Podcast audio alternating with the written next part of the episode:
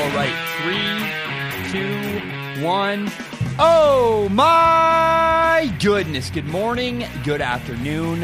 Whatever it is for you, I hope you're having a fantastic day. My name is Zac Shomler. This is Strong Opinion Sports. Thank you so very much for tuning in. Today is Wednesday, September 26th.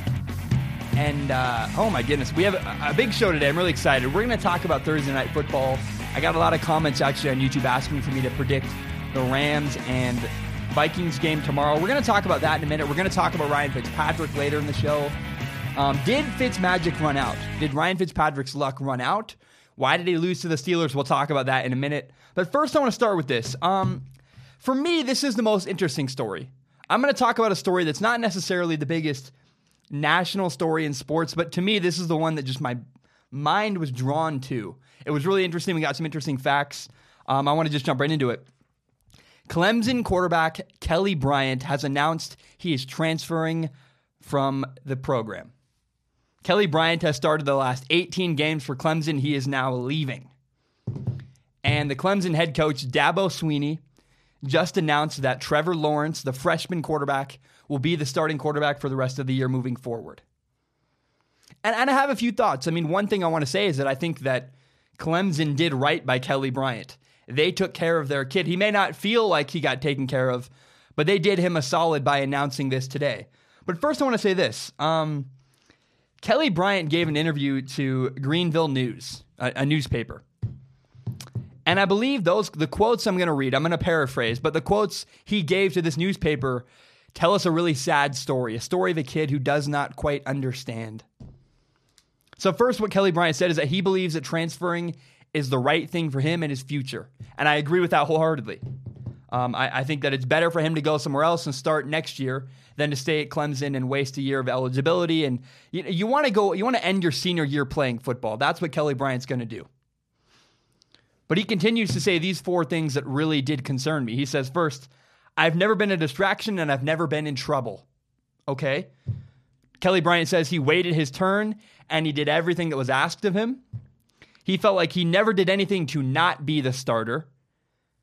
And Kelly Bryant said it felt like kind of a slap in the face that he was demoted, that they promoted a freshman quarterback over him to become the starter at Clemson. I uh I believe Kelly Bryant is in the process of learning a really painful lesson. You have to earn your job every single day, no matter who you are top dog, middle, no matter what position you are, every single day you must perform. You know, he, he references that he never caused any issues. That's awesome, but that's the bare minimum. No quarterback should ever be an issue off the field. A quarterback is supposed to stay out of trouble. Now, I really feel for Kelly Bryant. I don't think he gets it. I don't think he understands. You know, he said, I didn't do anything wrong. And he didn't. He just got beat out. Trevor Lawrence has thrown 61 passes so far in four games. Kelly Bryant has thrown 53. Trevor Lawrence has nine touchdowns, two interceptions, and 600 yards passing. And in comparison, Kelly Bryant only has two touchdowns, one interception, and 456 yards. Kelly Bryant just got beat out. It's not, it's not like he did anything wrong. He just got beat out. Now, there's one thing he said that I thought was really interesting. He said, I didn't do anything to not be the starter. Every single day is an opportunity. Every single moment you are on the field, if you're broadcasting, if you're in a test in class, whatever it is, every single moment is an opportunity an opportunity to lose your job and an opportunity to gain your job. Strong opinion sports is the hardest thing I've ever done. This is so much work. People don't understand. Now, I love it. It's all I really want to do. It's also the most rewarding thing I've ever done. But every single time I record an episode of Strong Opinion Sports, I'm painfully aware this is not only an opportunity for me to gain new followers, to gain new listeners, it's also an opportunity to screw up and have me lose people. Now, I try to be very honest and authentic. I admit my faults. But if I have a bad show, I, I don't, I don't think I can afford to have a bad show. I try to do a great job every single time because if I put out a bad show, that can only hurt me. I, I look at every episode as an opportunity to build more. And, and we're growing like crazy. It's really cool. It's the same with these quarterbacks. Every single day, every single game, every single moment is an opportunity. Kelly Bryant never had a bad day. He never did anything wrong. But Trevor Lawrence beat him out because Kelly Bryant was having good days. Trevor Lawrence, the freshman, was just killing it. He dominated nine touchdowns in four games. Your job is rarely secure. That's what you need to understand. No matter who you are, even Tom Brady, your job is never secure. If Tom Brady starts laying eggs every day in practice, they're going to replace him really quickly. You have to earn your job every single day. I cannot stress that enough. No matter what field you are. Kelly Bryant's learning this the hard way. It's painful. I know. I feel bad for the guy. But every day you got to perform. So again, Clemson quarterback Kelly Bryant was benched in favor of a freshman. And here's what I'm afraid is going to get lost in all of this. Clemson's coach, Dabo Swinney, is doing Kelly Bryant a favor. He's really caring for his player, he's doing him a solid. And timing matters. You cannot forget. Timing is so important. When was this decision made? It was made after four games. And according to NCAA rules, four games is a cutoff. If you play more than four games, you cannot redshirt. Dabo Swinney did the right thing by benching Kelly Bryant now. He's actually helping him. It may feel it might feel painful in the moment, but long term it's better for the athlete. Because remember, Kelly's a senior. He's and he's already played four games. If he plays one more down of football this year, he cannot transfer. He cannot play somewhere else next year. He'd be done. He'd be wasting his whole senior year as a backup. I don't know.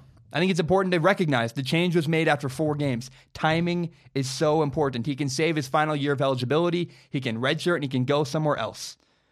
I know it's painful. I think Dabo Swinney really likes his player, but it's good for the kid, and I respect what Dabo Swinney did. He took care of his player. It's awesome. Again, I repeat, the Clemson coach did his former quarterback a solid. He did him a favor. There are two other teams with similar situations. I said last week that I was going to compare Nebraska and Alabama.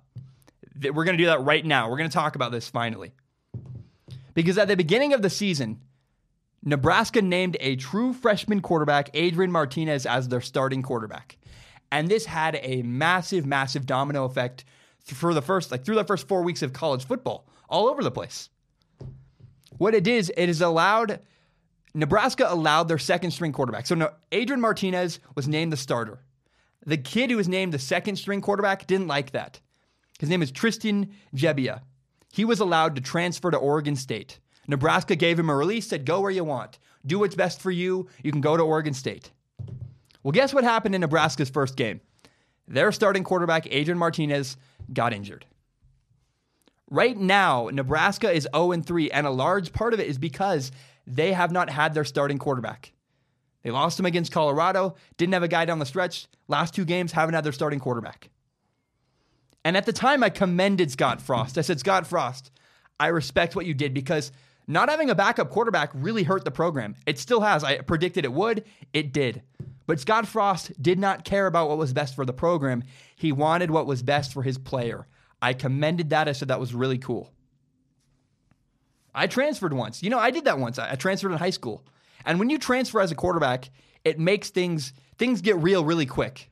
Your intensity level for football ratchets up immediately. I think Tristan Gebbia is going to do a fantastic job.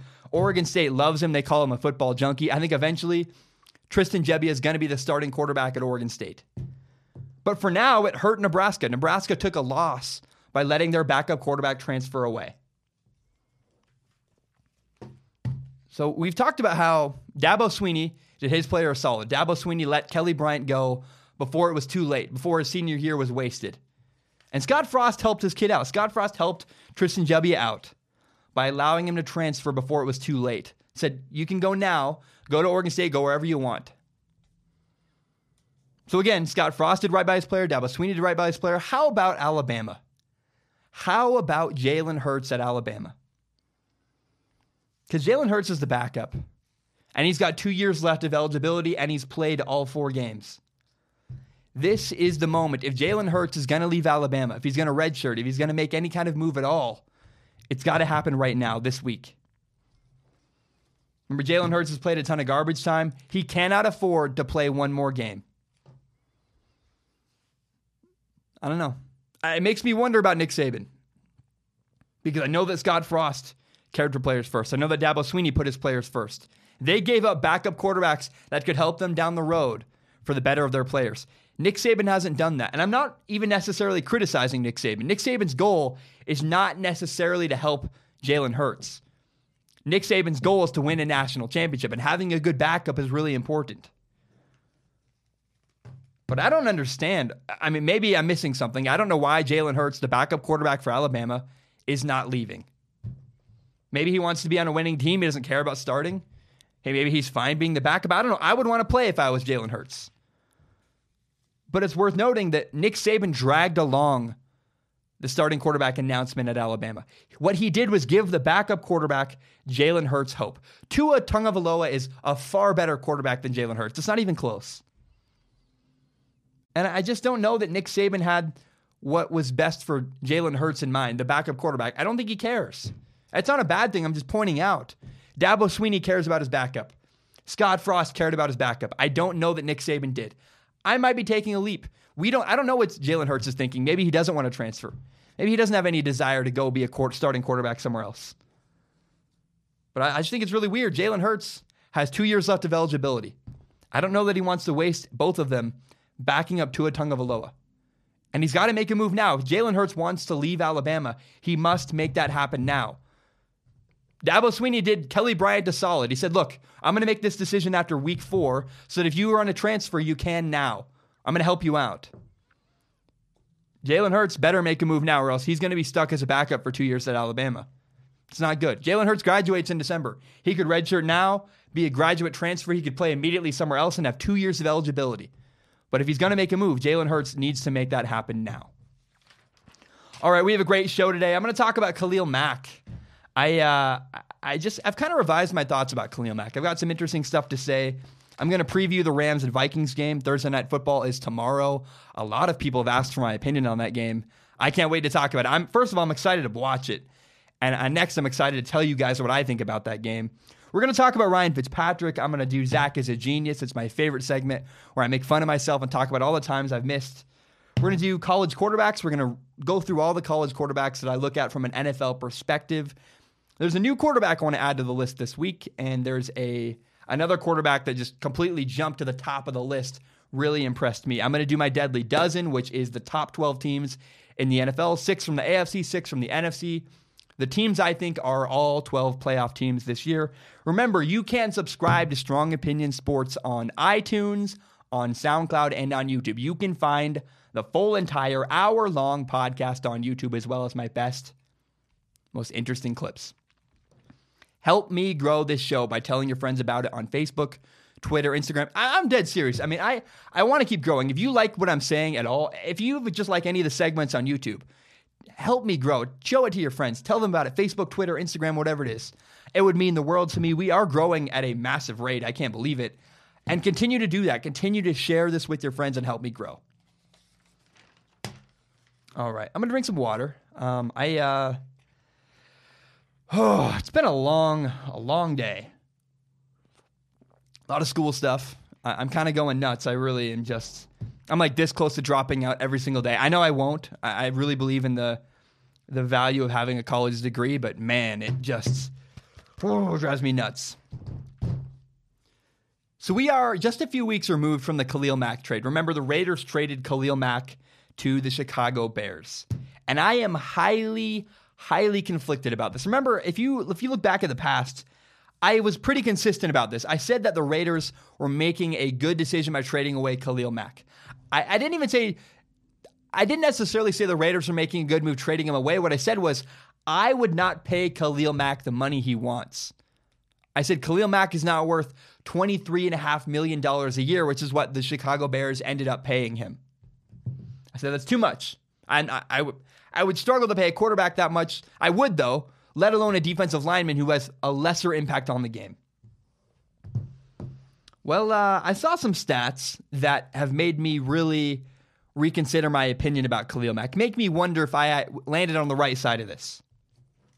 Because if you look at Khalil Mack, Khalil Mack has better stats by himself, Khalil Mack's individual stats are better than the entire Raiders defense. That's atrocious. Khalil Mack has four sacks by himself. The Raiders defense has three in entirety. That's horrible. Khalil Mack has three forced fumbles. The Raiders only have one. Khalil Mack has a fumble recovery, and Khalil Mack has a defensive touchdown. The Raiders don't have either one of those things. The Raiders don't have a fumble recovery, and the Raiders do not have a defensive touchdown. Khalil Mack's individual stats are even better than the entire Raiders defense. That's embarrassing. That's not good. But it's not just about stats. I don't want to only focus on the statistics here. Leadership is often an underrated quality. You know, right now, Arizona State is starting a quarterback named Manny Wilkins. I've met him. He's a great guy. Got to meet him at the Lead 11 once. Um, he is a fifth year senior.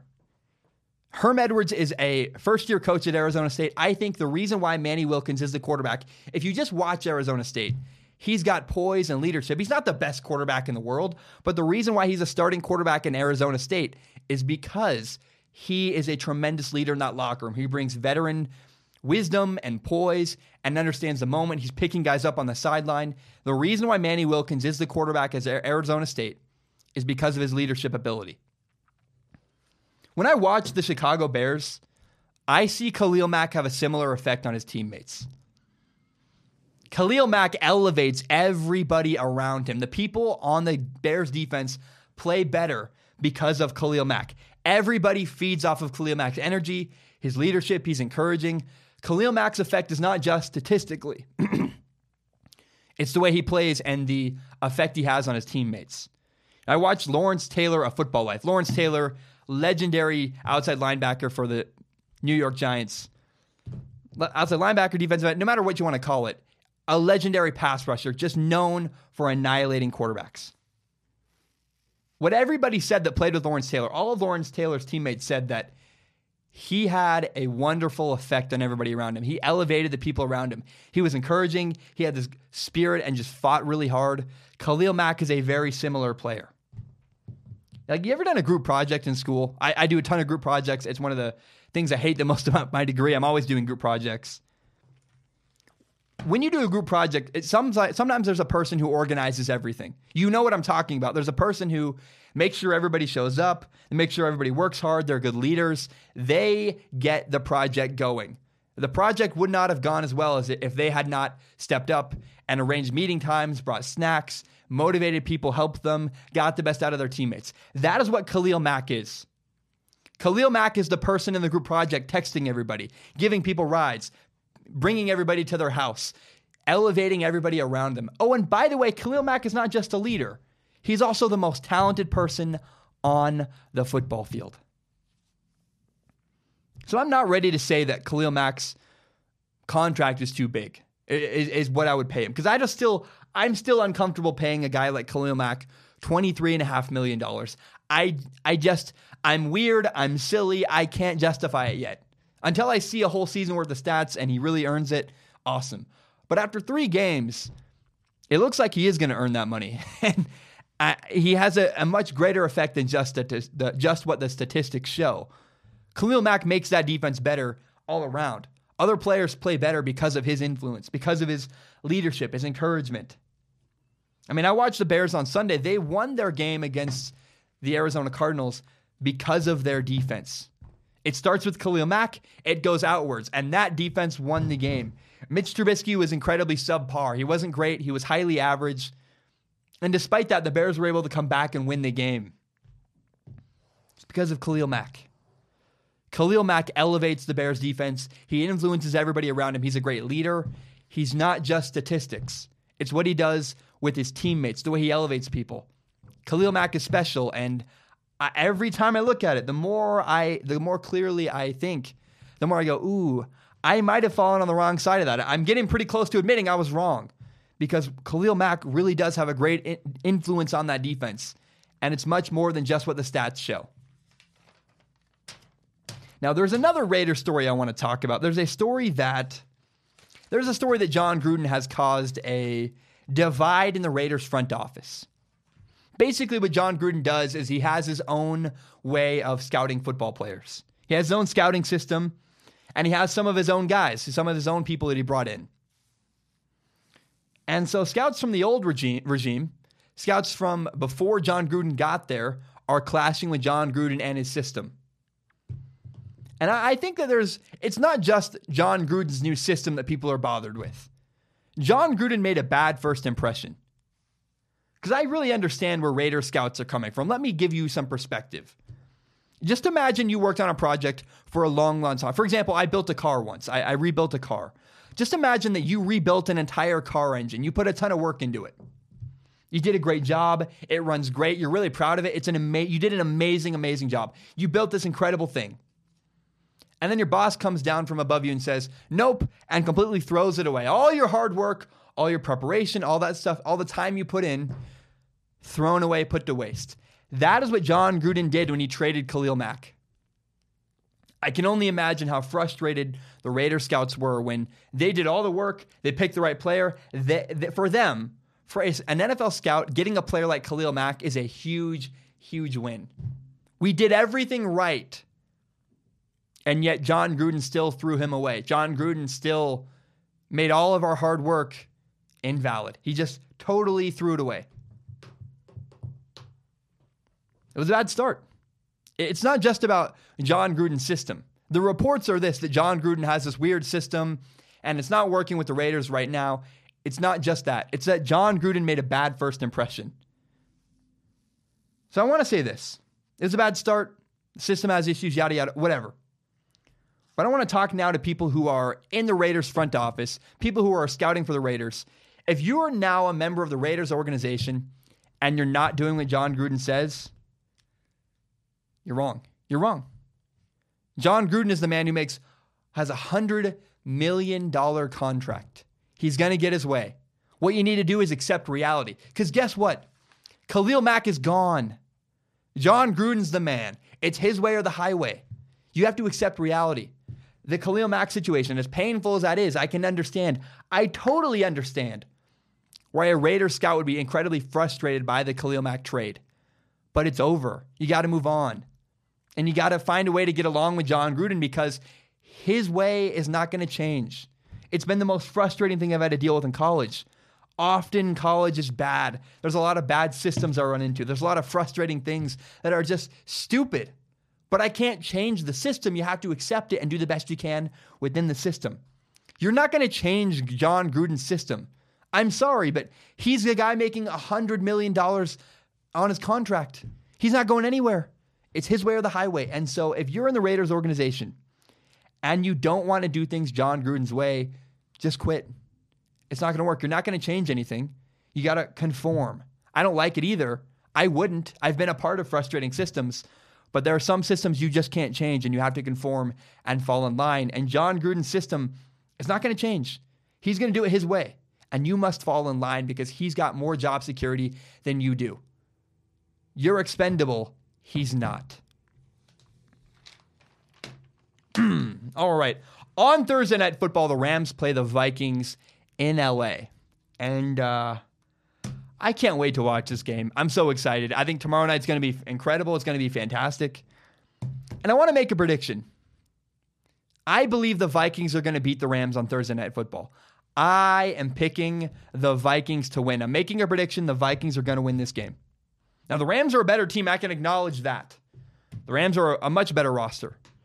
I mean, the Vikings are not a bad roster, but the Rams are a better roster. We can all acknowledge that. And the Rams are 3 0. Rams are 3 0. They're riding high. It's going well for them. Now, in contrast, the Vikings are 1 1 and 1. They have one win, one loss, and a tie. I want to ask you a question. Who do you think is hungrier right now? Which team is more desperate for a win? The Vikings or the Rams? The Vikings. The Vikings are the more desperate team right now. But it's not just that. That's not the only reason why I'm picking the Vikings to win. There's a couple other factors. The first one is this the Vikings just got humiliated by the Bills. What was the biggest story this weekend? The biggest shock of the weekend was the Buffalo Bills annihilated the Vikings 27 to 6. Nobody saw that coming. It was humiliating for the Vikings.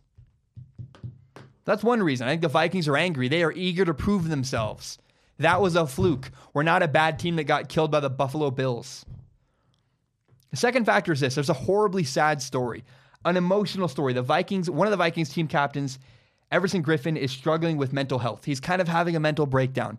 I feel for the guy. My brother had mental health issues. Um, it's, it's really rough. And I think this could go either way. This could either destroy the Vikings locker room, but what I think is actually going to happen is going to have the reverse effect. I think one of their captains going down, struggling with mental health, I think it's actually going to pull the team together. I think they're going to fight harder to win for their guy. I think that's an emotional thing. It brings guys together.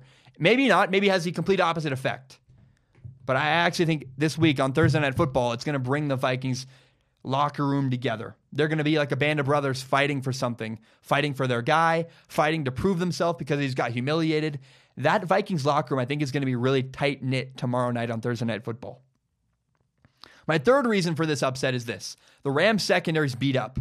Aqib Talib is going to be out until Thanksgiving. Marcus Peters is questionable. I heard he's going to be out for several weeks. He might be. He maybe is going to play. I think they put him as questionable just so the Vikings don't know what who to prepare for. Um, but right now, either way, the Rams secondary is incredibly depleted. Aqib Talib is gone. You might not have Marcus Peters. That's both of your starting corners. Not to mention some of the linebackers are questionable. The Rams are not a fully healthy unit on defense. I'm really curious to see what happens. So the Rams are a better team. Like I, we can all acknowledge the Rams roster on paper is better than the Vikings, but I think the Vikings are desperate. I think the Vikings are going to win this game. They're emotionally invested. They just got embarrassed. They're 1 1 and 1. So I am picking the Vikings to beat the Rams on Thursday night football. Talk about so we'll go from Thursday night football. Let's go back in time to Monday night football. On Monday Night Football, the Steelers beat the Buccaneers 30 to 27. And the narrative that everybody ran with after this game was that Ryan Fitzpatrick's run is over. Fitz magic is done. It's depleted, it's gone. And and yeah, we can all acknowledge the Buccaneers starting quarterback, Ryan Fitzpatrick had an incredible start to the season. In the first two weeks, the Buccaneers started 2 0. Ryan Fitzpatrick had over 8,800 yards passing, 400 in each game, and eight touchdowns. Now, against the Steelers, Ryan Fitzpatrick came up short. He was not quite as good. He was still pretty good, but Ryan Fitzpatrick did not win, and he had three interceptions. That's really the big thing people are f- focusing on. Ryan Fitzpatrick had three interceptions, and the Buccaneers lost. So he was not as brilliant as he was in weeks one and two, but he was not terrible in week three. And I, I really strongly do not believe that Ryan Fitzpatrick's success this year is over. I think he's going to continue to have some really good games down the road. I don't think this is the end of Ryan Fitzpatrick. Yes, they lost one game, but let's break down what happened. Let's look at the statistics. Against the Steelers, he was 30 for 50 passing at 60% throwing. He had 411 yards, three touchdowns, and again, three interceptions. But let's look at those three interceptions. They were killers. They sucked they really hurt the Buccaneers. But those three interceptions were not necessarily his fault. Um, after the game, Tim Hasselbeck, who works for ESPN, did a great job. Um, I'm going to cite some of his work because the way he broke down the interceptions was flawless and fantastic. So Tim Couch talked about a one and two. He talked about two of the interceptions that I really liked. I liked what he said. He pointed out that on one of the interceptions, which was tipped up, the right tackle for the Buccaneers did not fan out. Uh, he did not pick up his protection. That guy came free at Ryan Fitzpatrick, got his hands up, tipped the pass, pass was intercepted. If a pass is tipped, that is not Ryan Fitzpatrick's fault. Nothing you can do. It was actually the offensive line screw up. Poor Ryan Fitzpatrick. He got an interception that was not his fault. Now, another thing Tim Hasselbeck talked about after the game was on another interception, Mike Evans, one of the receivers for the Buccaneers, simply stopped running. He's running across the middle of the field. He pulled up, found space in the middle rather than continuing his route. Ryan Fitzpatrick threw the ball where he was supposed to run. He didn't run there, so the pass was easily tipped off, uh, picked off.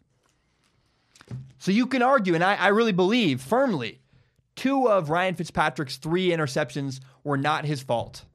And now that's the end. That's all I'm going to say from Tim Hasselbeck. Everything moving forward is my own thought. I think you can make an argument for the third interception as well. Ryan Fitzpatrick threw an ugly pick six. Uh, it was brutal. It was painful. I, I, put it on my Instagram story. Brutal with a, a period. It was like, oh man, that's rough. It, it, stretched the game. It made the Steelers' lead even greater. It was like a punch in the gut if you were rooting for Ryan Fitzpatrick. I was. But I will say this when that interception happened, Ryan Fitzpatrick was in a really tough spot. I feel like I'm making excuses. That's not my intention. I'm just trying to give you context. He had a guy in his face immediately, number 93 was bearing down, hit him as he threw. Now, Ryan Fitzpatrick was trying to check down to his running back in the flat on the left side. He overthrew it. He missed, threw it high. Um, not acceptable. But you also can argue well, he's in his own end zone. Ryan Fitzpatrick was throwing the ball to avoid taking a safety. If he doesn't throw that pass, he gets sacked in the end zone. That's a safety. What do you do there? He tried to fit it in. High risk. he lost pretty badly. He didn't just get two points, he gave the Steelers seven points because he threw a pick six.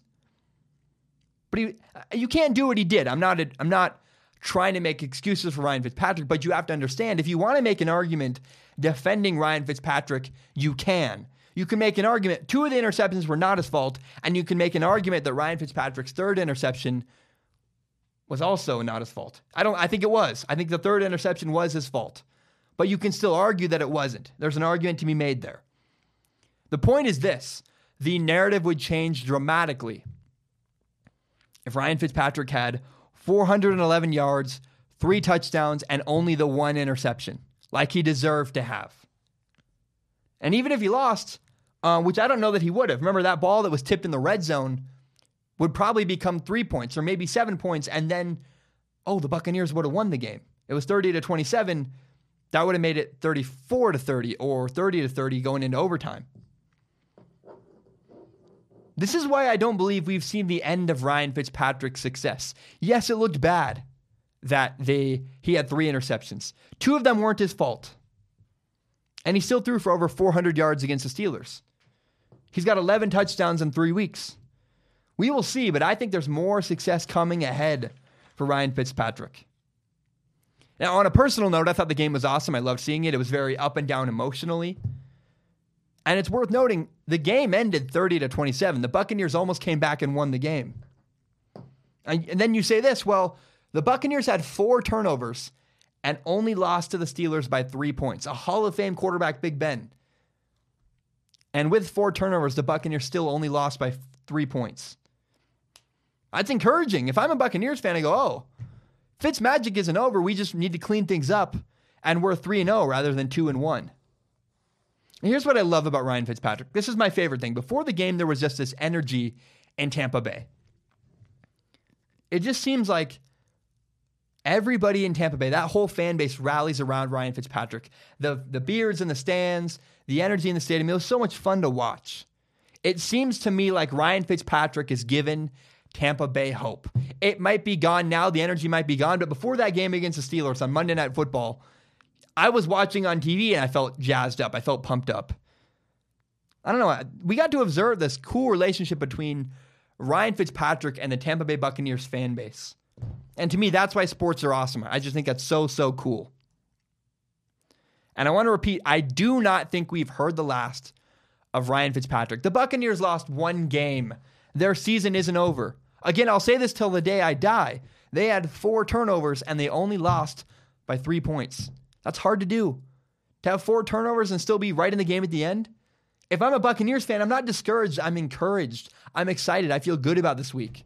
Because all you got to do is clean up those four turnovers and you probably blow out the Steelers. It's that close. So you can make an argument yeah, Fitzmagic is gone.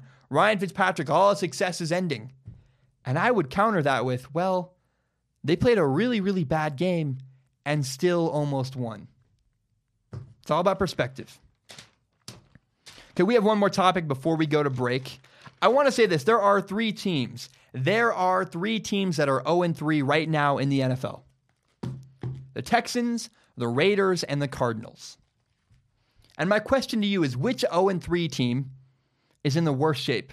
That's when I started this topic, that's kind of what I wanted to talk about. I know there's three teams that are 0 3. Which one of them is in the worst situation right now, and which one of them is in the best?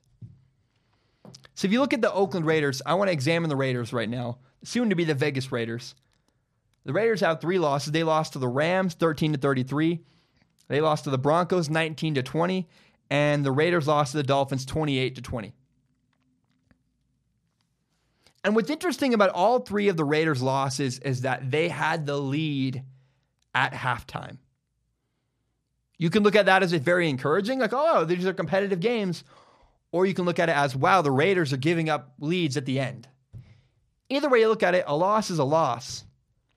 But what it seems like to me is that the Raiders are not making good enough halftime adjustments, which is a solvable mistake. That's a fixable mistake. And by the way, I called that. I said that one of the things Jon Gruden was going to struggle with this year is technology and making adjustments mid game because that's where the game has changed the most is the adjustments you make on the sideline and at halftime. But I think the Raiders, despite being 0 3, they're in a really good situation. They have Jon Gruden. He's going to figure things out. They have Derek Carr, who throws the ball incredibly. He's a good quarterback. And remember, they had the lead and all three of their losses at halftime. The Raiders have played incredibly competitive games. They might be 0 3, but it's the most encouraging 0 3 you can possibly be. So, I don't know. As far as 0 3 goes, the Raiders are in good shape. How about the Texans? The Texans lost to the Patriots 20 to 27. They lost to the Titans 17 to 20 and they lost to the Giants 22 to 27, all one score games. Now, it's also worth noting they trailed at halftime in every single one of these games. So the Texans are always coming from behind. They are playing from behind in all these games. But again, they're only losing by one possession. That's encouraging as well. Especially when you give context that the offensive line for the Texans is playing awful. They are not playing well at all. Deshaun Watson has been hit 34 times in just three games. And because of the bad offensive line, Deshaun Watson is playing like he needs to be Superman. He's taking too many chances. He's overextending himself, trying to make every play work, similar to what Russell Wilson does in Seattle, because he does not have the help around him that he needs.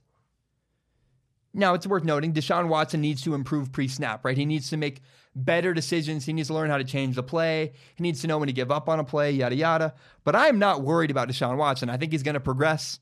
I, I actually have hope for the Texans. The Texans might be 0 3, but they've lost every game by one possession.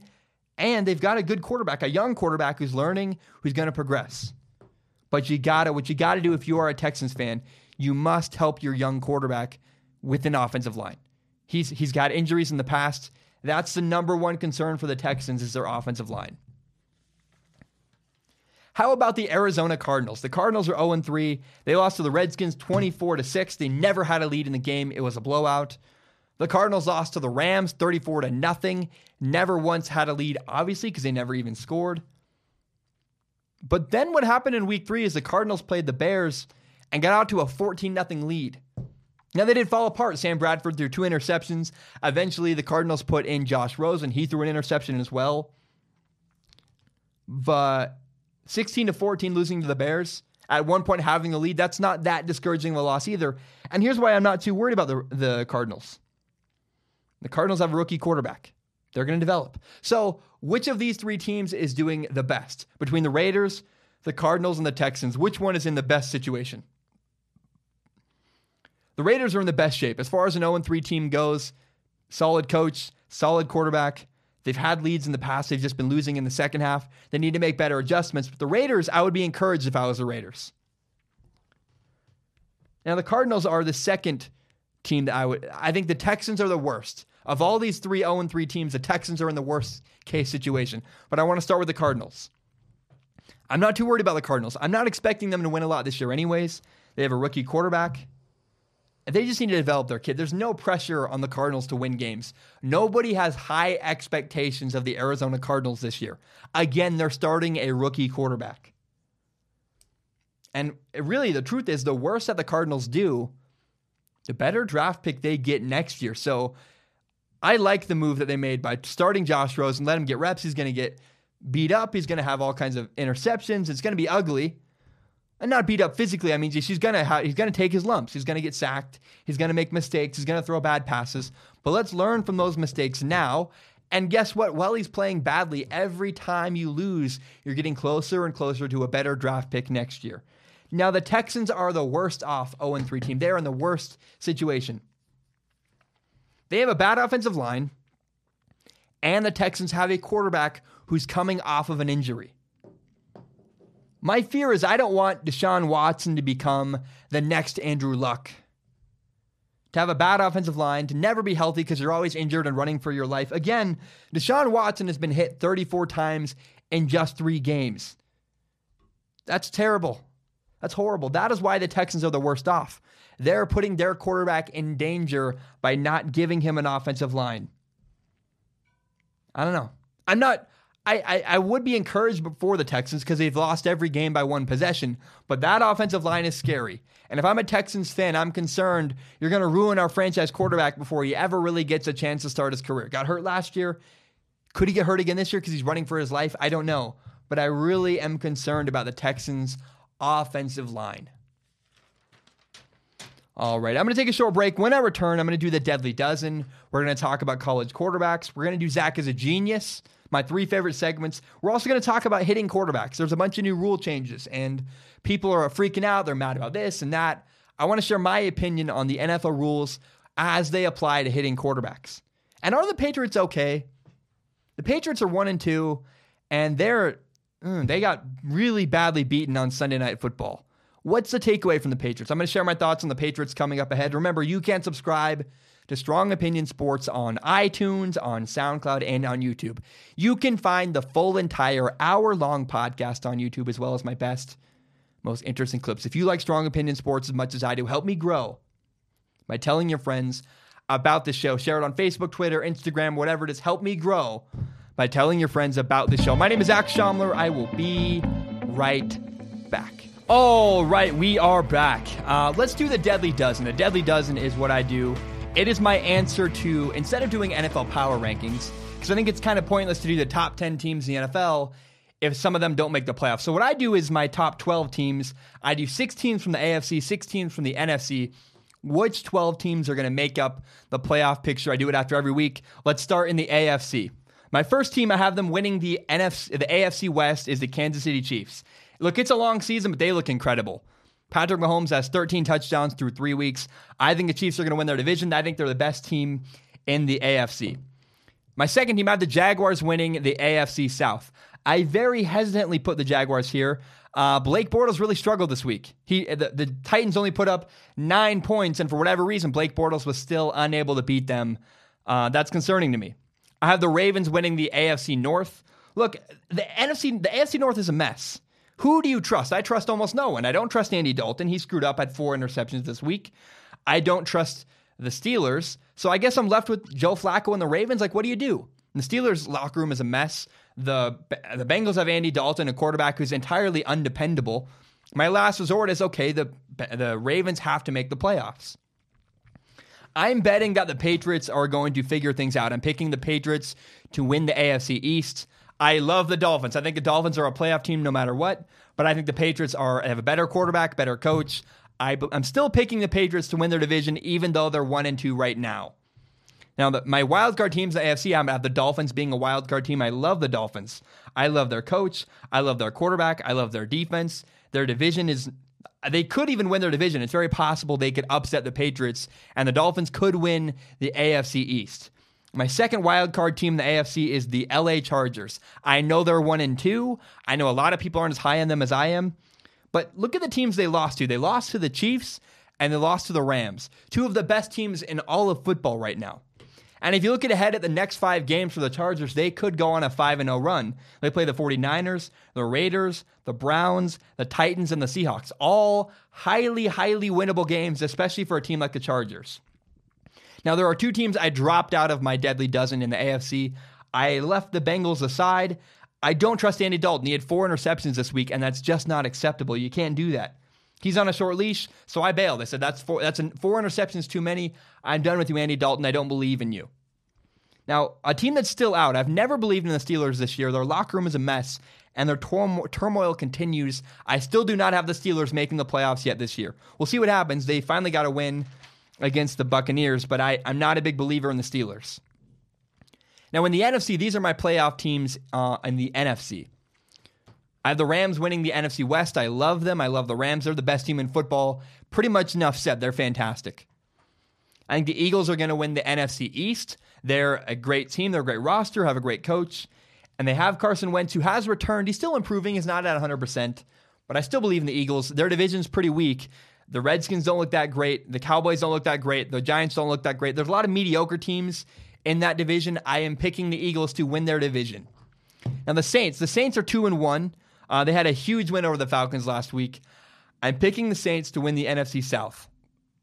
A big reason is because I think the Saints are a better team than the Panthers. I like the Buccaneers. I just don't trust them enough yet. And the Falcons have too many injuries. The Falcons now have enough injuries that I don't even think they're going to make the playoffs. Now, I'm picking the Vikings to win the NFC North. Aaron Rodgers is hurt. I want to ask you, do you really trust Mitchell Trubisky, the Bears quarterback? I do not. I am picking the Vikings to win the NFC North. Now, my two wild card teams in the NFC, I have the Buccaneers. I like them a lot. I think they're not going to decline. I'm really a believer in Ryan Fitzpatrick. They had four turnovers last week, and they only lost by three points to the Pittsburgh Steelers and Hall of Fame quarterback Big Ben. I think the Buccaneers are massively, massively underappreciated. They're a team that could even make the playoffs. Their offense is fantastic. And I'm still leaving the Packers in the playoffs, despite the fact that Aaron Rodgers is hurt. It makes me highly skeptical, but it's still Aaron Rodgers. So I'm putting the Packers as my last team in the NFC to make the playoffs as a wild card seed. Remember, these are the deadly dozen. Let me read them again. In the AFC, I have the Chiefs, the Jaguars, the Ravens, and the Patriots winning their division. My two wildcard teams in the AFC are the Dolphins and the Chargers. And in the NFC, I have the Rams, the Eagles, the Saints, and the Vikings all winning their respective divisions, with the Buccaneers and the Packers as wildcard teams. That has been the Deadly Dozen. Mm, all right. Um, let's do another another segment. One of, this is really my favorite. This is Zac is a genius. Uh, it's a joke. It's self-deprecating. I'm obviously not a genius. I screw up all the time. I want you to, to imagine me with a wiffle ball bat. I, I make strong opinions all the time. I take big swings. Sometimes I completely miss. Sometimes I hit home runs. Sometimes I nail it. Sometimes I miss. This is Zac is a genius. Let's start with something I nailed. I nailed it with the Miami Dolphins. I've been saying all year the Dolphins are legit. So far, they're 3 0. They lead their division. Now, the Patriots this Sunday are a big, big test for the Miami Dolphins. That's a huge game this weekend. But Ryan Tannehill's playing great. I, I'm a big believer in Ryan Tannehill. I think he's better than people realize. He's just making good decisions. That's what matters as a quarterback. Now, I was critical of him last week. Not critical. I said that he does not have a huge arm. He's not flashy. And some guy commented, He's like, well, he can throw a good deep ball. I want you to understand arm strength and a deep ball are not the same. He had a good deep ball this week. It doesn't mean does not mean that Ryan Tannehill can't throw the ball really far. It just means he doesn't have a cannon. He can't drive the ball through wind and sleet and snow like a guy named Brett Favre or Patrick Mahomes or Josh Allen. Ryan Tannehill does not have the biggest arm in the NFL, but he's making great decisions. I have been a believer in the Dolphins all year. Looks like so far I'm nailing it with that. Something I really missed. I totally took a huge swing. I missed badly with Josh Allen. I was really concerned when the Bills made Josh Allen their starter. I said it was going to be a total disaster. Uh, well, uh, the Bills smacked the Vikings, and Josh Allen played great, highly efficient, played a really good game. So looks like I just totally missed on Josh Allen and the Bills. We'll see how they progress. It's only one game. Maybe the Vikings just checked out and were terrible, but so far it looks like I completely missed on Josh Allen with the Buffalo Bills. Now I nailed it with Andrew Luck. This week, Andrew Luck and the Colts were about to throw Hail Mary, and the Colts actually took Andrew Luck out of the game. They put in the backup quarterback, Jacoby Brissett. Here's my takeaway from that. I said you needed to give Andrew Luck until November or December. His arm strength is not at 100%. And it, it showed they didn't trust him to throw a Hail Mary like 80 yards down the field because Jacoby Brissett's arm is in a better situation right now than Andrew Luck's. I, w- I nailed it on that. I said, look, Andrew Luck is going to be fine at some point, but don't expect a lot from him early. Give him time till November or December before you expect big arm strength throws from Andrew Luck. Here's something I totally missed on. A big miss this week was Blake Bortles. Ah, I don't know what to make of this guy. I said he was finally figuring it out. I was so excited. He killed it against the Patriots last week. And then on Sunday against the Titans, Blake Bortles totally laid an egg. He was horrible. Um, not horrible. He just couldn't score points. He couldn't get the ball in the end zone. He couldn't convert third downs. The Titans only scored nine points, and the Jaguars still lost. If your defense holds a team to nine points, you got to win the game. And Blake Bortles was unable to win the game. I missed on Blake Bortles. I thought he was finally figuring things out. Apparently, I was wrong. Here's something I nailed. I nailed it with Patrick Mahomes. Before the season, I took a chance. I said that Patrick Mahomes was a great, wonderful quarterback. And uh, so far into the year, three games into the year, he has 13 touchdowns. He set an NFL record. Looks like I nailed it with Patrick Mahomes. I told you. I don't want to say I told you so, but I told you so. Patrick Mahomes is unbelievable. I took a chance. I knew there was a reason why the Chiefs traded away Alex Smith. It's not because Patrick Mahomes is a bad quarterback they can't play. I nailed it with Patrick Mahomes. I'm really proud of this one. Here's something I missed.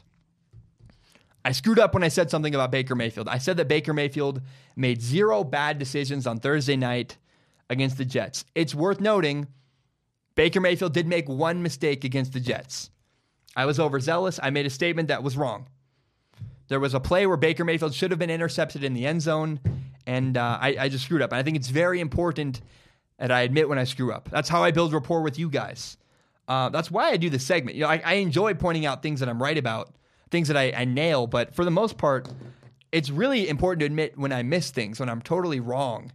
And so my hope is that this segment, Zac is a genius, the self-deprecating joke, because I'm not a genius, I get things wrong all the time. My hope is that this segment helps me build credibility with you guys. And so you understand, I know that I'm wrong about things. I'm willing to be wrong. I'd rather take chances and be wrong than be, you know, bland vanilla sports and it's uninteresting and it's boring. So that is what the segment is. I hope you enjoy it. This has been Zac is a genius. Okay, remember every week, this is my favorite part of Wednesdays. This is the segment I just can't wait for. Um, it's when we get to talk about college quarterbacks. I look at them from an NFL perspective. If I'm an NFL scout, if I'm an NFL general manager, if I'm looking, because here's the thing Tim Tebow was not a great NFL prospect. He would not have been talked about in this segment because Tim Tebow, from day one, was not a guy that was going to do great things and have a long career in the NFL. I don't talk about guys that are great college quarterbacks. I talk about quarterbacks in college that I think are going to be successful in the NFL. so, want, with that, I want to talk about Ryan Finley. Ryan Finley is a senior quarterback at NC State, and uh, Ryan Finley's just not going away. I, I keep thinking that eventually Ryan Finley is going to get talked about less. And I sort of wrote him off after his first game against an early game in the year against Georgia State. Ryan Finley missed a lot of reads. He was ugly, made some bad decisions. I totally wrote Ryan Finley off. But commenters and people in the media, everyone keeps talking about Ryan Finley. I feel like I need to share my thoughts on him. Uh, here's the lowdown on Ryan Fitzpatrick. There's a lot of Ryan Finley. There's a lot of good stuff with Ryan Finley, the NC State quarterback. There's also a lot of bad stuff. Let's start with the bad stuff. Randomly out of nowhere, he'll just make boneheaded throws. Throws that I go, What are you doing? What are you reading? And here's what I noticed about Ryan Finley. First of all, he has a tendency to throw balls up for grabs. If he's about to get sacked, if he's getting hit on a play, he'll just throw the ball up in the middle of the field for no reason. It's ugly. It's not good. That's a terrible, terrible habit that will not serve you well in the NFL. You want to step into pressure and take hits as you throw. What you don't want to do is throw off your back foot as you're getting thrown to the ground and just throw balls up for grabs in the middle of the field. That is at times that Ryan Finley does. He'll throw up one on one, one and one ball, like 50 50 balls, and they get picked off or they get tipped to the ground, and sometimes they get caught. But it's a dangerous, dangerous habit I would not want to develop if I was Ryan Finley. Here's another thing Ryan Finley does that I, I'm really wary of. He often misses linebackers in the middle of the field for whatever reason. He just has a blind spot in the middle of the field. The messier the field is in the middle, this is really the best way to put it. He really struggles when the field is messy. When there's a lot going on in his read, the more people he has to read, the more he struggles. So when Ryan Finley throws a ball down the sideline, it's a one on one. There's only two people he's looking at. Very simple. He excels. He throws great passes down the sideline. He's got a great arm strength. But in the middle of the field, when it gets more muddled, when it gets kind of messy in the middle of the field, Ryan Finley struggles to make reads, struggles to make decisions, and often misses linebackers. It's not good. That's a bad habit for a potential NFL quarterback. Now, here's the good about Ryan Finley. Here's what I love about Ryan Finley. Ryan Finley's arm strength, I know I've said his name a lot, is fantastic. He's better than Jarrett Stidham at Auburn. He's better than Jake Browning, better than Joe Burrow. He has an NFL caliber arm. Um, now, I do believe he needs to sit in the NFL for a year, but if he gets a year in a program like the Patriots or the Saints, or I, I name any team that has a veteran quarterback, I think Finley could be a good NFL quarterback. He just needs time. He needs to work on reading the middle of the field, reading muddled, muddled plays and linebackers. He struggles with that but his arm strength is fantastic. He's got some moments where he throws really great NFL throws, but he's also got some moments where he throws bonehead interceptions in the middle of the field that I just can't answer for and are weird to me. So he's good. Um, but I don't know. I think it's interesting that most NFL teams already have quarterbacks. And so that's going to help him because he can go somewhere and sit for a year, maybe two years, and learn and develop. Because if you give him time in the NFL, give him time to develop, he could really turn into a great quarterback. He's got all the tools. He just needs to work on reading the field, especially in the middle, because the more muddled it is, the messier he makes his reads, and often he misses linebackers. It's not good. Now, Justin Herbert. Wow, Justin Herbert made a huge impression on me against Stanford. Uh, against Stanford, Justin Herbert was 26 for 33, had 346 yards, one touchdown, had an interception, but it was on a garbage time play. It didn't really matter. Um, it was a you know last desperation effort. Uh, here's the thing: Justin Herbert's performance against Stanford is quite frankly the best NFL performance we've seen all year.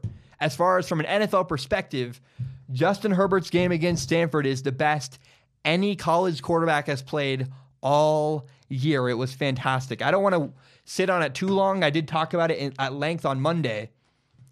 But what I love from Justin Herbert is his ability to move within the pocket to slide right, to slide left, to create throwing lanes with his movement right or left and around the pass rush. He never panicked. He never ran to escape the pocket. He slid within the pocket to move around and get open. And that's rare because a guy like him, Justin Herbert can run. He can move. He has a great ability to use his legs, but he only does it when he needs to. He's still very adept at sliding around in the pocket, kind of what Drew Brees does, actually. Drew Brees uses his great athletic ability to move within the pocket and that is what Justin Herbert does at Oregon. He really elevated his teammates. I thought Oregon was significantly outmatched against Stanford. Stanford has better athletes, and Oregon really does not have great wide receivers. And yet, with ball placement, with really great throws, with great reads, great decisions, Justin Herbert elevated his teammates at Oregon and actually got Oregon to overtime. They lost to Stanford, but he made it quite a game, and that's because of Justin Herbert. Now, um, I just want to say I completely undervalue Justin Herbert. I was wrong. I heard all, all, all season, all season, all off season, all leading up to the year. I've heard Justin Herbert is the best quarterback in college football, and um, you know I, I agree with that now. I was wrong. Uh, he probably is the best NFL prospect in all of college football, and that's not an overreaction. I just was very reserved. I kept saying I want to see it. I want to see it. I'll wait for proof. I'll wait for proof, and we got proof. I said I'll wait until I see it from Justin Herbert. I did on Saturday against Stanford. Justin Herbert is the real deal. He is the best quarterback prospect from an NFL perspective in all of college football. Justin Herbert is legit. How about Drew Lock? Drew Lock is the quarterback for Missouri. And uh, this Saturday, Drew Lock played Georgia. And I compared Justin Herbert's performance and Drew Lock because both of them were playing teams that are significantly better than their uh, better than their team. They were playing rosters and were outmatched. And where Justin Herbert excelled, Drew Lock was far more pedestrian. Drew Lock was not bad. He was, you know, 23 for 48, which is a 48% completion percentage. He had 221 yards passing. He had no touchdowns, did run for one, but he also had an interception. That was not his fault, by the way, an interception that was tipped. But I did not expect Drew Lock to beat Georgia. Georgia's one of the best teams in all of college football. Nobody thought Missouri was going to upset Georgia. But I will say it's really hard to watch Justin Herbert elevate his team, play so well, and carry Oregon to a competitive game against Stanford. And when you contrast that with Drew Lock struggling against Georgia, it's hard to live up to that. It's hard to go, ooh, I feel really good about Drew Lock because I don't think Drew Lock did anything wrong. But Justin Herbert significantly outshined Drew Lock this week. He made ju- he made Drew Lock look bad. And something I still haven't seen from Drew Lock, to this point, I still have not seen Drew Lock go from his first, second, and then to his third and fourth reads. He rarely gets all the way through his progression. Again, a lot of that's arm strength. A lot of that's his ability to get guys open. He doesn't need to come off reads. But I really haven't seen a high level of understanding the defenses from Drew Lock. He's not bad. I'm not criticizing him too much. But where Will Grier and Gardner Minshew actually at Washington State and Justin Herbert, these guys are getting all the way through their progressions. We just have not seen that yet from Drew Lock. And I, I'm not trying to hold it against him, but I want to see him do get deeper in his progressions. I don't understand what it is. He's usually throwing to his first or second read, and I want to see him progress later in his reads. Now, another thing I want to say about Drew Lock is that he's not great in a messy pocket. Where again, a guy like Gardner Minshew at Washington State actually really impressed me Justin Herbert, these guys in the Pac 12 are moving around in their within the pocket. They're stepping right, they're stepping left, they're creating throwing lanes. Drew Lock does not do that. He's largely a statue. He largely stays put, and uh, often he can get away with it. He had a lot of time to throw against Georgia, but I want to see just there's another level of polish I'm not seeing from Drew Lock. I'm not seeing a guy that moves comfortably in the pocket. I'm not seeing a guy who gets to his third and fourth read, and so I want to see those things before I elevate Drew Lock to being a top quarterback in this draft class. Uh, here's what I loved about Drew Lock. A tough loss to Georgia. He kept fighting through the entire game. He didn't have a touchdown pass. He ran for one at the end of the game. I thought that was so cool. He just kept fighting all game. And that's what's, it really shouldn't be understated. It's easy to get discouraged when you're getting your butt kicked. And he just kept fighting and kept Missouri hanging around. And that's what I really want to commend Drew Lock from is he didn't have a lot of touchdown passes. They ran the ball pretty well, actually. Um, but he kept fighting and he kept Missouri hanging around. And it is worth noting, even though they didn't win, even though they weren't as competitive as Oregon was with Stanford, Missouri hung around with Georgia, and that's because of Drew Lock and his continued effort to keep fighting throughout the game. I mentioned this earlier. I rarely talk about Washington State football, but I want to talk about their quarterback. Gardner Minshew is a senior quarterback at Washington State and uh, he's he's wonderful. I, I, really have been impressed with him. He's got solid arm strength. He's above average with his arm talent. He's not a he's not Drew Lock. He's not Justin Herbert, but he's got a pretty good arm. He's actually got an NFL arm better than Jarrett Stidham and some of these other guys. But what Gardner Minshew's doing that actually many quarterbacks in, in college football are not is his ability to identify coverages. He is getting to his third and fourth read. He's working all the way across the field. He's moving around. He's doing things and recognizing defenses in ways that many college quarterbacks do not do. There was a play against USC this week where USC brought the house, they blitzed, and Gardner Minshew hung in there, threw the ball. So the, the linebacker came, linebacker blitzed. Gardner Minshew threw the ball where that guy once was and actually threw a touchdown on a post. it was highly, highly impressive to me. It showed a great understanding of the defense, and that is what Gardner Minshew does so well is uh, nobody really watches Gardner Minshew. No one's talking about him nationally. I've watched every single snap. I, I work at games for him. I watch everything he does. He is getting really, really good at recognizing coverages. He's getting good at decision making, execution, and he's got a kind of a an ability to extend plays that most quarterbacks don't. You know, when Will Grier gets out of the pocket, I cringe. When Jake Browning runs around outside of the pocket, I cringe when Drew Lock runs outside of the pocket, I cringe. I say, don't do that. Don't extend plays. You guys aren't good at that. Gardner Minshew has an ability to extend plays similar to what Aaron Rodgers does, actually. And uh, I wouldn't be surprised if Gardner Minshew actually got a chance at the NFL. He's better than Luke Falk was last year. Luke Falk is a legendary quarterback at Washington State. Gardner Minshew is playing at a higher level, doing different stuff with defenses, showing a greater understanding and a greater ability to read defenses. It cannot be understated. Nobody's paying attention to Gardner Minshew at Washington State. He is fantastic. He's doing a great job reading defenses. He looks like Will Grier, and it's no one notices, and they will eventually because he really is doing a great job understanding coverages. And that's where we go to Will Grier. Will Grier is a West Virginia quarterback. Look, this guy's having just an incredible season. He had a highly average game against Kansas State and still won 35 to 6. So against Kansas State, Will Grier was 25 for 35, 356 yards passing, five touchdowns, and two interceptions. I know he's frustrated about those interceptions, but I'm just continually impressed every time I watch Will Grier at his ability to move through his progressions. First read, second read, third read, fourth read, check down. He's just getting all the way across. And it kind of looks like seven on seven for Will Grier. His mental capacity of understanding defenses is unreal. Now, I do wonder about Will Grier's arm strength. Um, it's not how far he can throw. I know Will Grier can throw the ball far enough.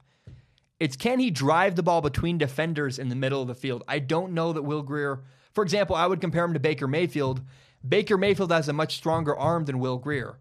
And I I just am concerned. I don't know if I may be watching too many other quarterbacks, but when you compare Will Grier to Tua and Drew Lock and Justin Herbert or Ryan Finley, Will Grier does not have as strong an arm as any of those guys. And I would not want him to play in cold weather like Pittsburgh or you know Cleveland, uh, Cincinnati or Cleveland. I don't know that he has a top or Buffalo.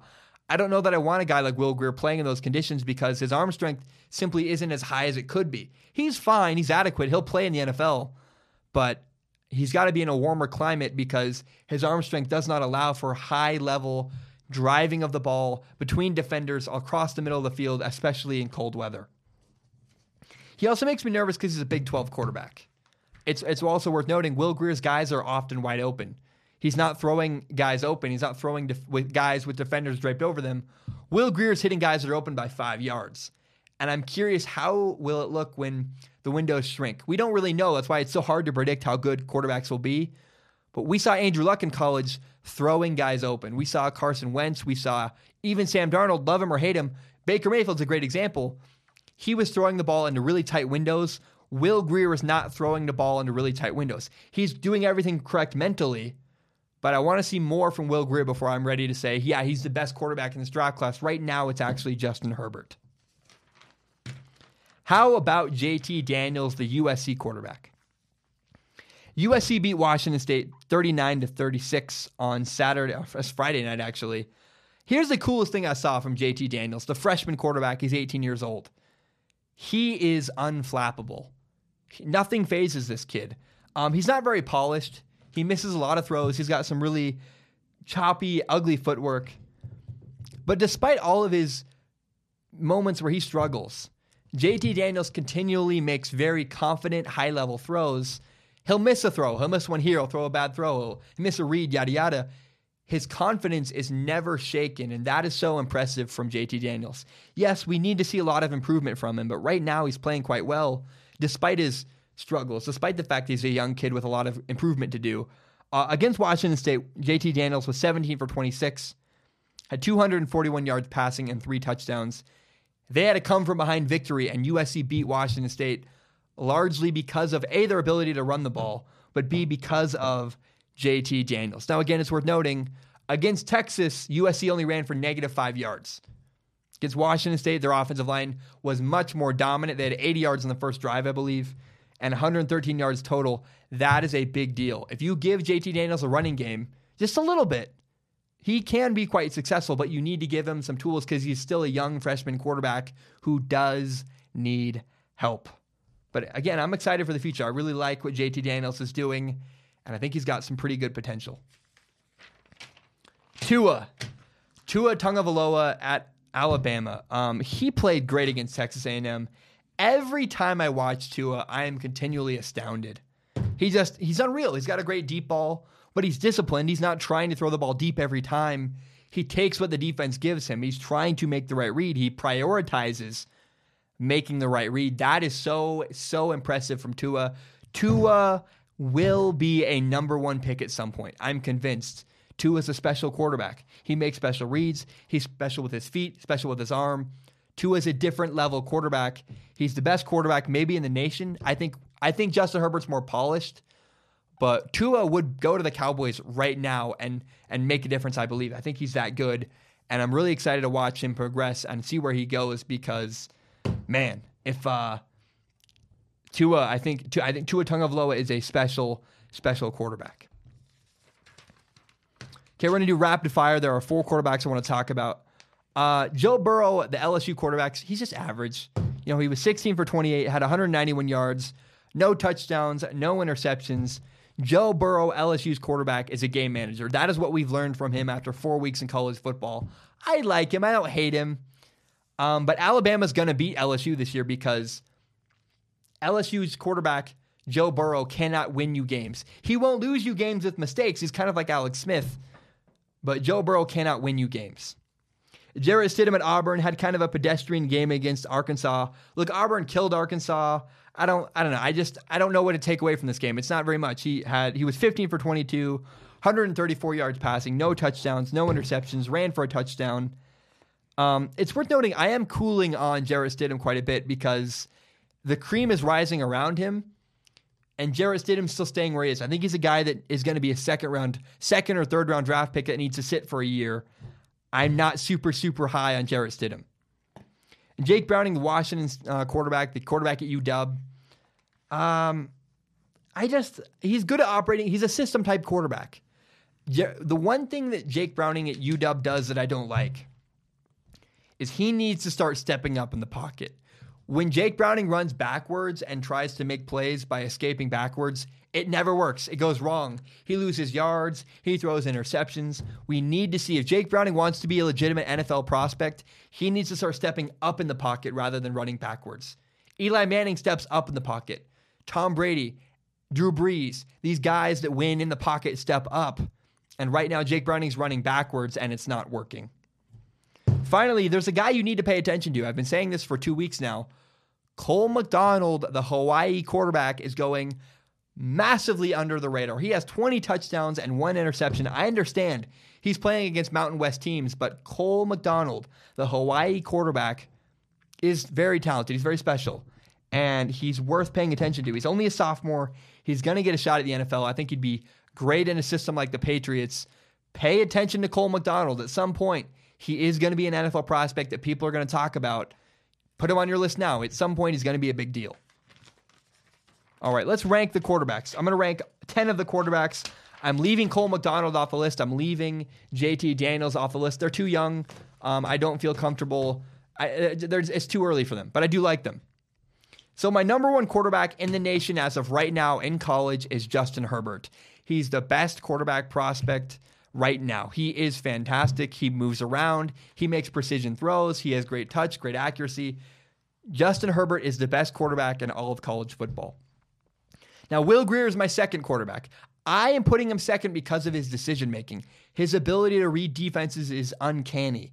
Um, and I really I want to put two. A, I'm putting Gardner Minshew at fifth on the list, but Gardner Minshew and Will Grier are very similar quarterbacks, and I think Gardner Minshew at Washington State might have a he might be even better at reading defenses than Will Grier is. I don't know, uh, but don't forget the name Gardner Minshew. So Justin Herbert's one, Will Grier is two. I'm putting Tua Tagovailoa at three.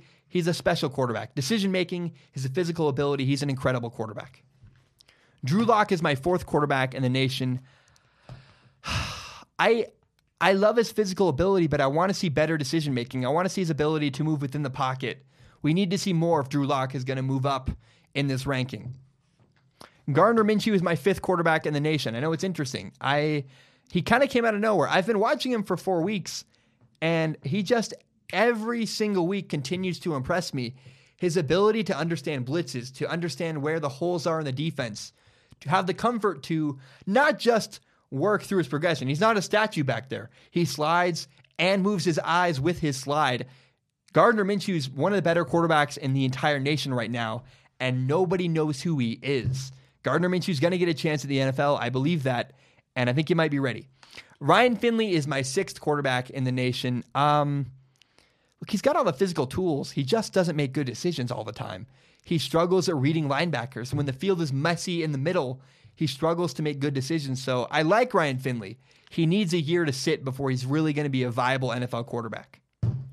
Steven Montez from Colorado is my seventh ranked quarterback in the nation. Um, look, he's making a lot of NFL throws. That's why he's on this list. He's not played high level competition. He had a week off last week. Um, but he could very quickly climb this list if he keeps it up. The things that Steven Montez are doing, he's got the second best deep ball in the NFL for in college football, for example. Steven Montez is a fantastic prospect. Another guy in the Pac-12 that's kind of under the radar. My seven, uh, my eight, nine, and ten quarterbacks are Jarrett Stidham is eight, Jake Browning is nine, and Joe Burrow is ten. I'm really cooling on these guys. I'm not into Jake Browning. I don't believe Joe Burrow is an NFL quarterback, and I think Jarrett Stidham is going to get a chance somewhere. Uh, but I think he needs a year to sit to learn and really polish up as a passer. He's not making a lot of NFL throws. Uh, and that's kind of where I see. Again, my list is Justin Herbert one, Will Grier two, Tua is three, Drew Lock is fourth, Gardner Minshew, Washington State's quarterback, is fifth in the nation. Ryan Finley at NC State is sixth. Steven Montez is seventh. Jarrett Stidham eight. Joe Burrow nine, and sorry, Jake Browning nine. Joe Burrow at LSU is tenth. He's far less than tenth. I just he's the one I talk about because he grabbed my attention. I'm probably to stop talking about Joe Burrow because I just don't see enough from him to think he's a great NFL prospect. Whew, that's a long segment. That's a long-winded one. I feel like I I just talk so quick. Um, I have two things left I want to talk about. In the preseason, I kept saying that defensive linemen were overrated. And, uh, you know, defensive players in general have really lost their value because of the rules that the NFL have changed. The rules, the new NFL rules protect quarterbacks. And at the same time, they simultaneously make defensive linemen and really anybody who rushes the passer far less valuable. Now, we've seen some ridiculous roughing the passer plays or roughing the quarterback plays. Alex Smith was sacked this week, and I just don't understand why that was a penalty at all. Apparently, you can't land on quarterbacks at all. But what I take away from this is that, yes, the rules are unfair. I saw Gerald McCoy get a flag on Monday Night Football, I thought was ridiculous. Clay Matthews keeps getting penalized for no reason. Um, but what we've learned from the new rules is that defensive players just are not as valuable as they once were. You can hate the rules, you can love them, no matter what your opinion is on the rules. The effect is defensive linemen are less valuable. This is why I said I would not pay Khalil Mack the money he wanted. And uh, I mean, guys need to accept the new rules. I I'll point out it's interesting. Um, the rules were created to make quarterbacks safer and keep them healthier. And I, my theory is that I think NFL owners must have complained. Guys who were losing their quarterbacks. You know, if you're the owner of the Titans and Marcus Mariota is out for the year because he's getting nailed repeatedly, I'm like, hey, can we change something? Because every year my quarterback gets hurt and it ruins our season, it hurts sales, hurts interest in our program. You need to have quarterbacks healthy. That is how the NFL makes money. And so I think that's why they're emphasizing the rules so heavily to protect quarterbacks. Now, it's kind of ironic. The only coach that's really spoken out against the NFL rules, uh, against hitting quarterbacks, is actually Mike McCarthy, the Packers head coach. Um, and I think it's interesting. There's a reason why no quarterbacks or no no coaches in the NFL have been very vocal speaking out against these rules. Is because they understand without a quarterback, my job is in danger. I think most head coaches realize without their starting quarterback, they're out of a job. They could not win. And so that's why most guys are not being heavily critical of the NFL rules against hitting quarterbacks. Whether they love it for their defense, they can appreciate the value because it keeps them in job security. It keeps their season alive. If your quarterback gets hurt, your season is ruined. And that's why it's pretty interesting when Mike McCarthy talks about how he hates the NFL rules that protect quarterbacks. It's like you do understand that without Aaron Rodgers, if Aaron Rodgers gets hurt repeatedly, he gets nailed. The Packer season is over. And Mike McCarthy does not seem to appreciate the benefit the rules give his own team, the Packers.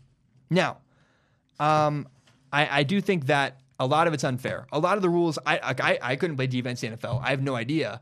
I see Alex Smith get tackled this week, and I go, that's a dumb rule. It's inconsistent. I don't understand. But I don't think it matters. I think guys need to accept the rules and and learn to find a way to live within the rules because whatever reason they might be unfair, but they're also not going to change. The last thing I want to say is this: the Patriots right now are one and two, and uh, I have nothing but faith that the New England Patriots are going to be just fine. I actually predicted this. I predicted the Patriots to have a rough start. I said they had a tough schedule at the beginning. Um, now I will admit it was really concerning to watch Tom Brady go 14 for 26 against the Lions, had only 133 yards passing, one touchdown, one interception. Uh, I, I was concerned while watching Brady on Sunday Night Football, and I didn't really know what to make of it until I went back and watched. And I thought about it, and I realized I've said over and over again, I'm never going to doubt Tom Brady again. We doubt LeBron, he always comes through. We doubt Tom Brady, he always comes through. These are two athletes in sports that every time you doubt them, every time you doubt Tom Brady, you count him out. Every time you doubt LeBron, you count him out. He finds a way to make it happen. So I'm never, ever going to doubt Tom Brady. I think they're still going to win their division. I believe in the Patriots. Here's a fact the Patriots are going to be a better team week eight than they're going to be week four. It's just what's going to happen. The Patriots are going to every single week get better. They're going to progress. They always get better every single year. They might start slow, but week 15, the Patriots are a different team than they are week two. And so I, I do believe in the Patriots. I think the Patriots are going to win their division, the AFC East. And uh, the Dolphins Patriots this week, week four of the NFL, it's a huge, huge deal.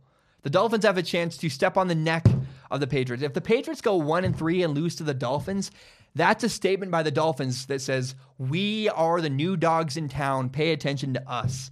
So that's the biggest game this weekend. If you're looking for a game, I'm going to talk about it on Friday. I always do the two most interesting games.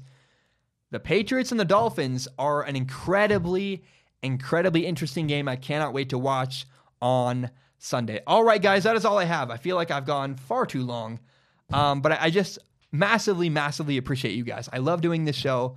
Um, I, I just, it's my favorite thing in the world. So thank you so much for listening. Remember, you can subscribe to Strong Opinion Sports on iTunes, on SoundCloud, and on YouTube. You can find the full entire hour long podcast on YouTube, as well as my best, most interesting clips. If you like Strong Opinion Sports as much as I do, help me grow by telling your friends about this show. Share it on Facebook, Twitter, Instagram, whatever it is. Help me grow by telling your friends about the show. All right, guys, that is all I have. I'll see you guys on Friday. Enjoy the game. Again, I'm picking the Vikings to beat the Rams on Thursday Night Football tomorrow. And I cannot wait to watch. I'll share my thoughts about that on Friday. We're going to talk about USC football on Friday. I don't know what to make of their coach, uh, Clay Helton. I don't know if he should be fired. Is he good? Is he bad? He somehow found a way to beat Washington State on Friday it's weird. We're going to talk about USC football Friday. We're going to talk about the game Thursday night football. I'll see you guys on Friday. But um bum bam, we are done.